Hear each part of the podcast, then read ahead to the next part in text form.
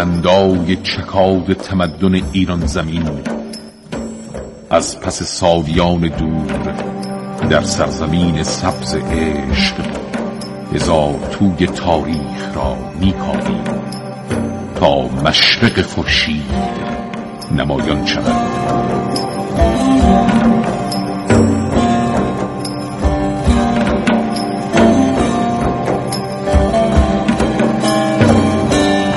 ایران در گذر زمان.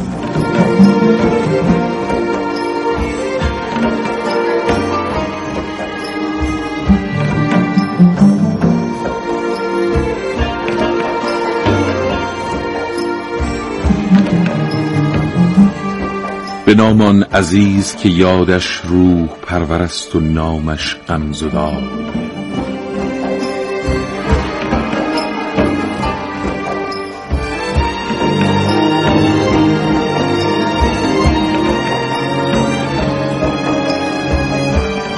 سلام به ایران زمین سرزمین عقاقیای سپید و بنفش. و سلام به شما مردمان این سامان که کوچه هایتان را با عطر عقاقیا می‌شناسید.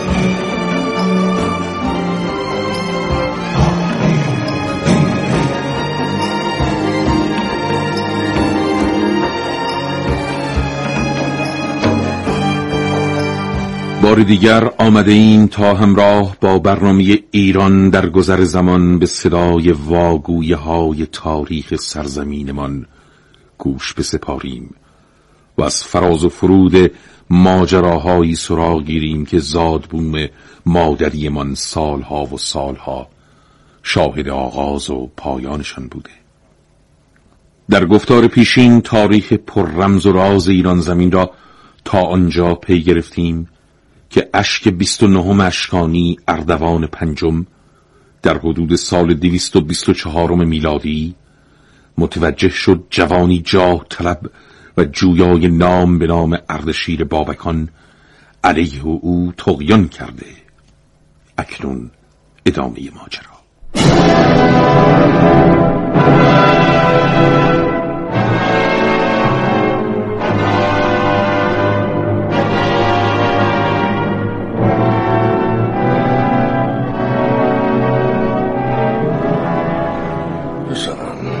اردشیر اشتباه می‌کنی. تغیان علیه که بیست و نهم اشکانی اردوان پنجم فایده ای ندارد.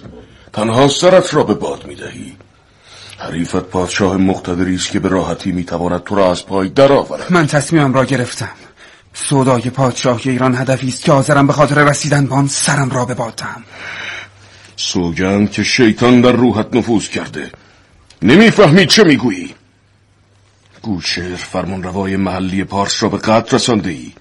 سلسله بازرنگیان که نسب مادریت به آنها می‌رسید منقرض کرده ای. استخر و پارس را به تصرف خود درآورده ای. باز هم می‌گویی کم است؟ پسرم بیا و عاقل باش. نامه ای به اشک بیست و نهم اردوان پنجم اشکانی می نویسم و از او می‌خواهم اجازه دهد به جای گوچر فرمان روای محلی این منطقه. از این پس تو در اینجا حکمرانی کنی. و تاج او را بر سر بگذاری. اینقدر پدر پیرت را عذاب نده شیر. من از قصه کارهای تو آخر میمیرم میمیرم. ساده دلی پدر ساده دلی. فکر کرده ای که اگر بردوان پنجم نامه بنویسی و به او بگویی پسرم چه قصدی دارد او میآید و برای منصرف کردن من با پیشنهاد تو موافقت می‌کند. بسیار خوب. اگر می‌خواهی این کار را بکنی امتحانش مجانی است. من مطمئنم پاسخ کوبنده ای به تو خواهد داد و با فرمان روایی من به سرزمین های پارس و استخر موافقت نخواهد کرد. به جز این من هم خیال ندارم یک فرمان روای کوچک محلی باشم پدر. پس راه خود را می‌روم. اردشیر اشتباه نکن. صبر کن پسر. پسرم صبر کن.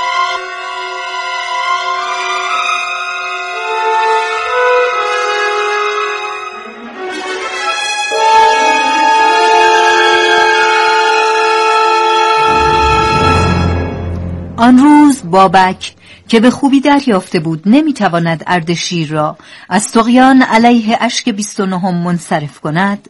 هراسان و مسترب نامه به اردوان پنجم نوشت و در آن فرمانروای اشکانی را از سودای پسرش آگاه کرد و از او خواست اجازه دهد اردشیر جوان تاج فرمانروای محلی پارس و استخر را بر سر بگذارد.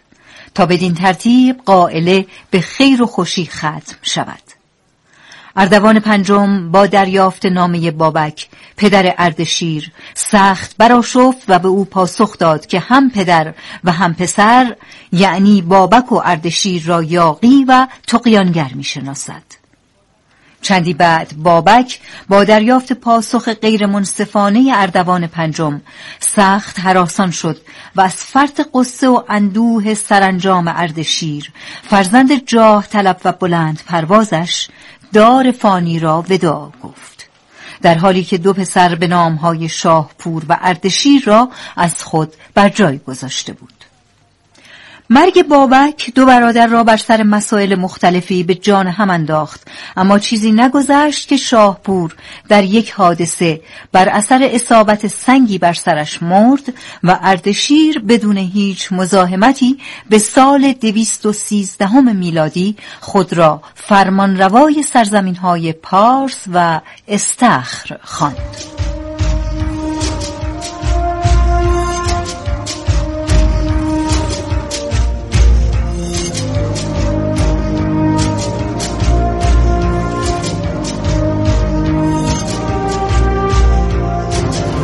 نمی‌فهمم یعنی اردشیر آنقدر جسور شده که برای من بیست و نهمین اشک اشکانی پیغام میفرستد و می‌خواهد محل و زمان مشخصی برای جنگ قطعی با او تعیین کنم.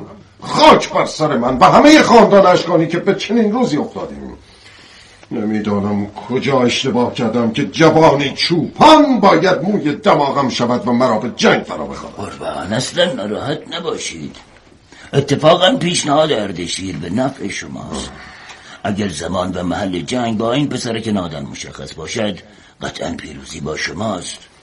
چرا که شما سپاه بزرگ اشکانی را در اختیار دارید و او ادهی مردان پاک برهنه و یاقی را دور خود جمع کرده است. راست می‌گویی وزیر. یکی از جانب من به سوی اردشیر بفرست تا به این پسرک احمق و یاقی بگوید شش روز دیگر در دشت بزرگ هرمزدگان منتظر او خواهم بود. اطاعت می شود سربر من.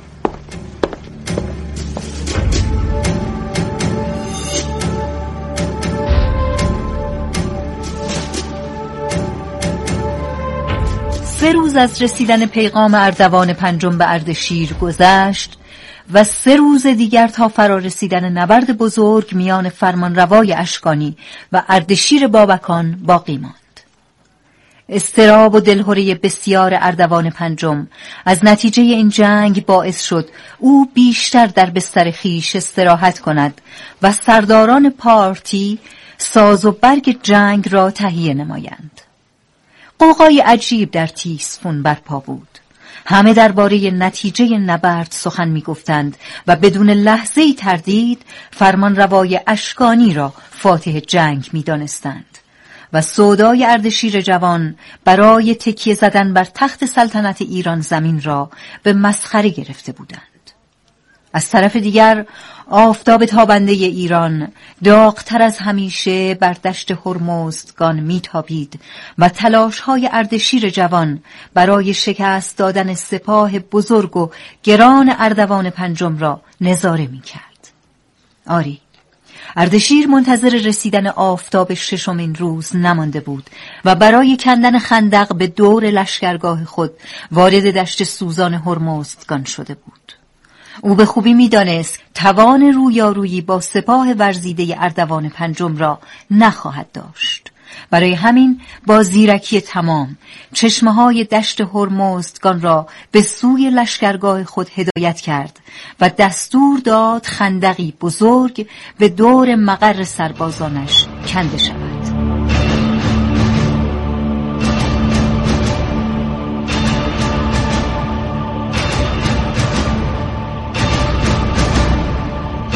صبح ششمین روز به سرعت فرا رسید و اردوان پنجم فرمانروای اشکانی و مردان سپاهش در آغاز ورود به دشت هرمزدگان از سکوت مرموز و دهشتناک آنجا بر خود لرزیدند و فکر کردند قرار است از پشت به آنها حمله شود. اما چیزی نگذشت که هیبت اردشیر جوان با صورتی آفتاب سوخته بر اسبی سیاه رنگ روبروی سپاه پارتی ظاهر شد. اردوان پنجم با دیدن چهره اردشیر فریاد برآورد. اردشیر جوان هنوز دیر نشده. می‌بینی که با سپاهی بزرگ برای رویارویی با تو آمادم. به مردان سپاه هم نگاه کن. نگاهی نیز به پشت سر خیش بیانداز. شرط عقل است که از تصمیم خود منصرف شوی. من هم قول می‌دهم اشتباهت را نادیده بگیرم و کاری به کارت نداشته باشم. مطمئن باش فرمان روایی بخش هایی از قلم رو به خود را نیز به تو واگذار خواهم کرد. از شرط عقل سخن مگو اردوان پنجم. به میدانگاه بیا. آن وقت ببین تو و مردان بسیار سپاه عاقلید یا من و سربازان اندکم. وقت آن است که تو و خاندان اشکانی از صحنه قدرت حذف شوید. چرا که نژادی برتر از شما یعنی نژاد من در ایران زمین نفس می‌کشد. دهانت را ببند. به تو نشان خواهم داد که نژاد تو سزاوارتر است یا نژاد من که پانصد سال است بر ایران زمین حکم میراند. سپاهیان پارتی شنیدید که این یاقی نادان چه گفت؟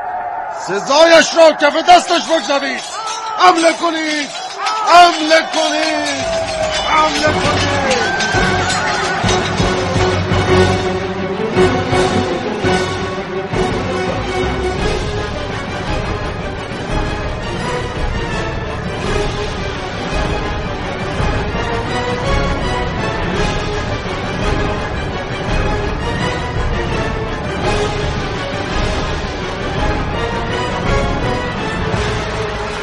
ساعتی بعد دشت هرمزدگان که شاهد نبردی خونین میان سپاهیان اردوان پنجم و سربازان اردشیر بابکان بود به دریای خون شبیه تر نمود. آفتاب بر بدنهای مجروح و کشتگان و زخمیان نبرد میتابید و باد با کنجکاوی بسیار سعی می‌کرد تعداد مردگان و زندگان این نبرد را شماره کند. در میان بر خاک افتادگان جسد اردوان پنجم به راحتی قابل شناسایی بود چرا که تاج پرنگین پادشاهی بر روی سرش زیر انوار کمرمق آفتاب غروب هم خودنمایی می کرد. اکنون بدن فرمان روای اشکانی که هیچگاه فکر نمی کرد از جوانی همچون اردشیر شکست بخورد در دام مکر جنگی اردشیر و خندق او گرفتار شده و در خون قلتیده بود. اردشیر که از روی تاج پرنگین پادشاهی ایران توانسته بود در میان خیلی کشتگان جسد اردوان پنجم را شناسایی کند به او نزدیک شد. سپس بدون آنکه از اسب پیاده شود کمی عقب رفت و بعد با سرعت تمام بر جسد اردوان تاخت و سر دشمن تاجدار خیش را با قصاوت لگت کوب کرد. بدین ترتیب سر اردوان پنجم بیست و نهمین اشک اشکانی متلاشی شد و تاجش به هوا پرتاب گشت و به گوشه افتاد. به جز این شیرازه حکومت اشکانیان نیز از هم گسست. چرا که سرنوشت آخرین فرمان روای این سلسله اردوان پنجم به دست اردشیر بابکان در دشت هرمزدگان مشخص بود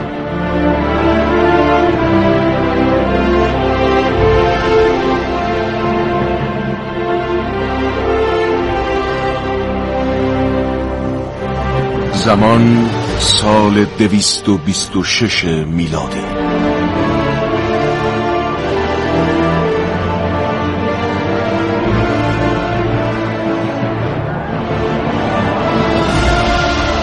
من اردشیر فرزند بابک فرزند ساسان امروز در شهر تیسفون رسما تاج فرمان روای ایران زمین را بر سر می‌گذارم. و از این پس با لقب شاهانشاه بر ایران حکم میرانم.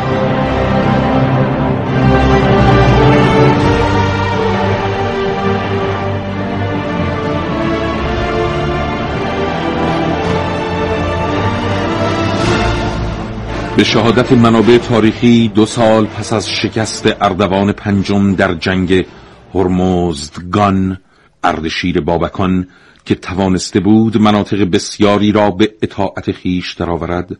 در سال 226 میلادی رسما در شهر تیسفون تاجگذاری کرد و عنوان شاهنشاه را بر خیش اختیار کرد. تاجگذاری اردشیر بابکان در واقع اعلام پایان حکومت پانصد سالی اشکانیان بر ایران زمین بود. که گفته شده طولانی ترین سلسله حکومتی در سرزمین پهناورمان بودند. اما به راستی چه شد که اشکانیان و سلسله و دربار عریض و طویلشان به راحتی مغلوب جوانی جا طلب و بلند پرواز به نام اردشیر گشت.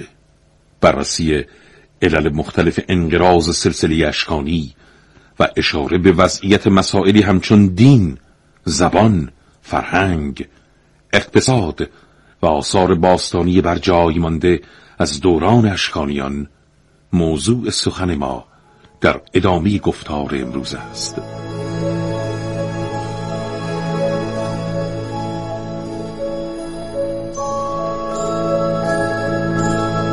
از جنبندی آرای صاحب نظران و پژوهشگران تاریخ ایران زمین چنین استنباط می شود که انقراض سلسله اشکانی به سه علت مهم اتفاق افتاد. جنگ و اختلافات داخلی در بین شاهان و شاهزادگان اشکانی بر سر رسیدن به قدرت اولین عامل مهمی است که موجب شد در طول زمان سلسله اشکانی رو به ضعف و نهایتا انقراض بگذارد. برادرکشی پدرکشی و خیشاوند کشی که از عواست سلسله اشکانی در میان شاهان و شاهزادگان این سلسله به کاری رایج بدل شده بود به مرور انسجام لازم برای حکومتی مقتدر را از فرمان روایان اشکانی ستاند. چرا که آنان بیش از هر چیز به کشتن مدعیان سلطنت فکر می کردند بنابراین فرصتی برای استحکام بخشیدن مدبرانه به پایه های حکومت خیش نداشتند. در این میان حتی اگر سرداران و یا افراد لایقی نیز پیدا می شدند شاهان اشکانی از ترسان که روزی مدعی سلطنت شوند آنان را به قتل می رسندند چنانکه در زمان ارد سیزدهمین اشک اشکانی سردار لایق همچون سرنا درست به همان علتی که ذکر کردیم کشته شد. در اینجا باید بگوییم درگیری دائمی پادشاهان اشکانی در نبردهای خارجی به خصوص با رومی ها نیز در روند انقراض سلسله اشکانیان بی تأثیر نبوده.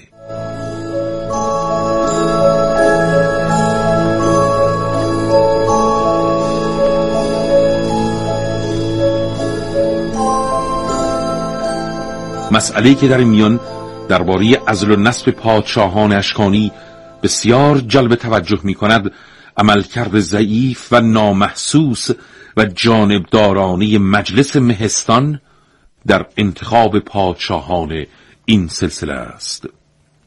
توضیح آن که مجلس مهستان که قرار بود برای تصمیم گیری در امور مهم کشوری همچون انتخاب پادشاهان اشکانی با حضور ریش سفیدان اقوام مختلف پارتی و افراد خاندان شاهی تشکیل شود هرگز نتوانست با عملکرد صحیح و مقتدرانه جلوی بسیاری از اشتباهات فرمانروایان اشکانی را بگیرد و حتی در مواردی مثل انتخاب اشتباه و نسنجیده اشک شانزدهم ارود سوم که بعدها به پادشاهی ستمگر تبدیل شد و یا ازل پادشاهی صلح طلب. همچون ونون اشک هفدهم از سلطنت. ایران را دست خوش حوادث و اتفاقاتی کردند که جز ندامت و پشیمانی چیزی در پی نداشت. شاید اگر مجلس مهستان وظیفه خود را در طول دوره حکم فرمایی اشکانیان بر ایران زمین به درستی انجام می‌داد بسیاری از فجایع دهشتناک در این دوره همچون پدرکشی ها و برادرکشی های بسیار اتفاق نمی افتاد و زمینه نابودی سلسله اشکانی ایجاد نمی گردید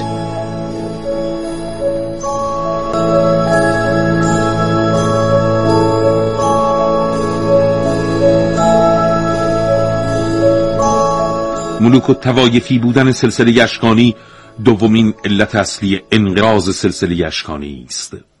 سلسله اشکانی که از ابتدا بر پایه حمایت خاندانهای بزرگ اشکانی همچون سرن، غارن، اسپهبد و ساسان چیده شده بود همواره از مسئله عدم انسجام و تمرکز رنج می برد چرا که در بسیاری از مسائل این خانواده ها با هم اتفاق نظر نداشتند. و چندین دسته می شدند مثلا در زمان قیام اردشیر علیه اردوان پنجم گفته شده خاندانهای مختدر پارتی مثل سورن و اسپهبد با اردشیر هم داستان شدند و خاندان کوشم و قارن از اردوان پنجم جانبداری کردند.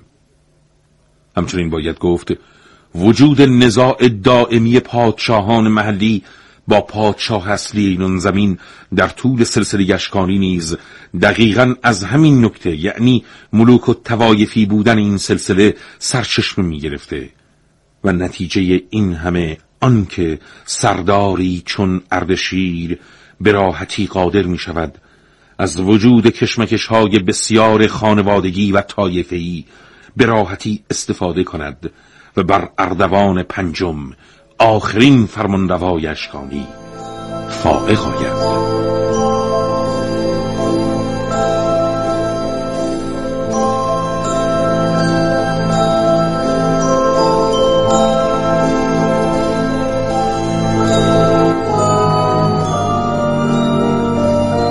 سومین علتی که صاحب نظران برای انقراض سلسله 500 سالی اشکانی برمیشمرند بی توجهی فرمانروایان اشکانی به مذهبی مشخص است. سمریه این بی توجهی ها شکل گرفتن قرنها توطعه و فعالیت های زیرزمینی توسط افرادی همچون موغها علیه دولت اشکانی قلمداد شده که توانست انقراض این سلسله را سرعت بیشتری بخشد.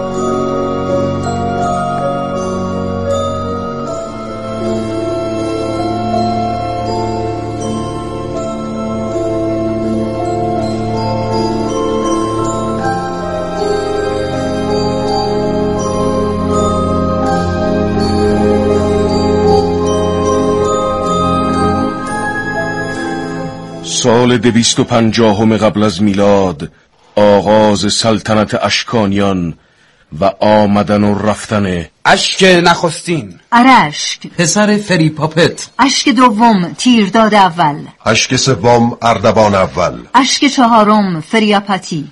اشک پنجم فرهاد اول. اشک ششم مهرداد اول. اشک هفتم فرهاد دوم. اشک هشتم اردوان دوم. اشک نهم مهرداد دوم. اشک دهم سنتروک اشک یازدهم فرهاد سوم. اشک دوازدهم مهرداد سوم. اشک سیزدهم ارد. اشک چهاردهم فرهاد چهارم. اشک پانزدهم فرهادک اشک شانزدهم ارد سوم. اشک هفدهم ونان. اشک هجدهم اردوان سوم. اشک نوزدهم بردان. اشک بیستم گودرز. اشک بیست و یکم ونونه. اشک بیست و دوم بلاش اول. اشک بیست و سوم پاکور دوم. اشک بیست و چهارم خسرو. اشک بیست و پنجم بلاش دوم. اشک بیست و ششم بلاش سوم. اشک بیست و هفتم بلاش چهارم. اشک بیست و هشتم بلاش پنجم. و سرانجام اشک بیست و نهم اردوان پنجم. بیست و نه فرمان روا.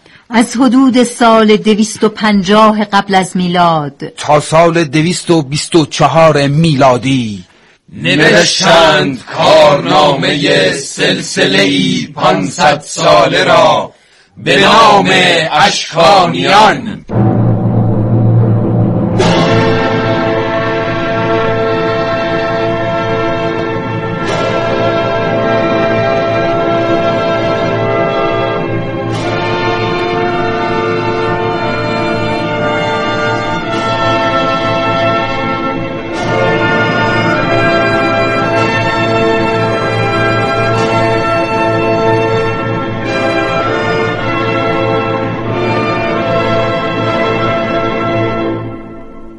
درباره آنچه تا کنون تا این قسمت از برنامه ایران در گذر زمان شنیدید به شرح حوادث و اتفاقاتی از حدود سال 250 قبل از میلاد تا سال 224 میلادی در ایران زمین به دوران حکومت سلسله موسوم به اشکانیان پرداختیم.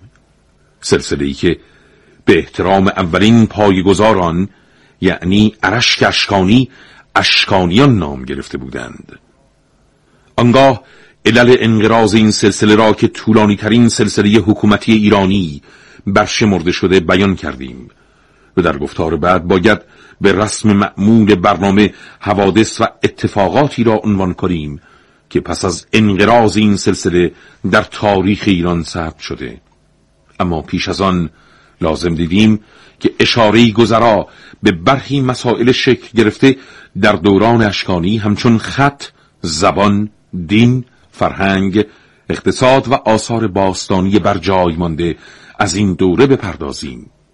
چرا که بیگمان تمام این موضوعات خود بخش مهمی از تاریخ سلسله اشکانی هن که نمی‌توان بدون توجه به آنان از تاریخ سلسله اشکانی سخن گفت. با توجه به آنچه گفتیم موضوع سخن ما در گفتار بعدی برنامه ایران در گذر زمان انواع مسائل جانبی تاریخ سلسله اشکانیان خواهد بود و پس از آن به شرح سایر وقایع و اتفاقاتی خواهیم پرداخت که پس از نابودی سلسله اشکانیان در ایران زمین به وقوع پیوسته است. تا آن زمان بدرود.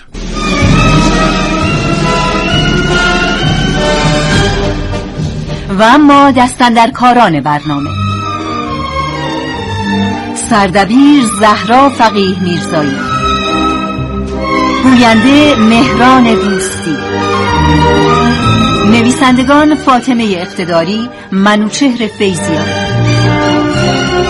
نقشافرینان شهین دخت نجفزاده مجید حمزه احمد گنجی پیام حسینیان مهرداد مهماندوست علی تاجمیر امیر منوچهری سعیده فرزی نازنین مهیمن افکتور فرشاد آزرنیان کارگردان مجید همزه راوی شهین دخت نجفزاده صدا برداران زهرا یساقی داریوش گودرزی حیدر صفدری. تهیه کننده زهرا عبدالله زاده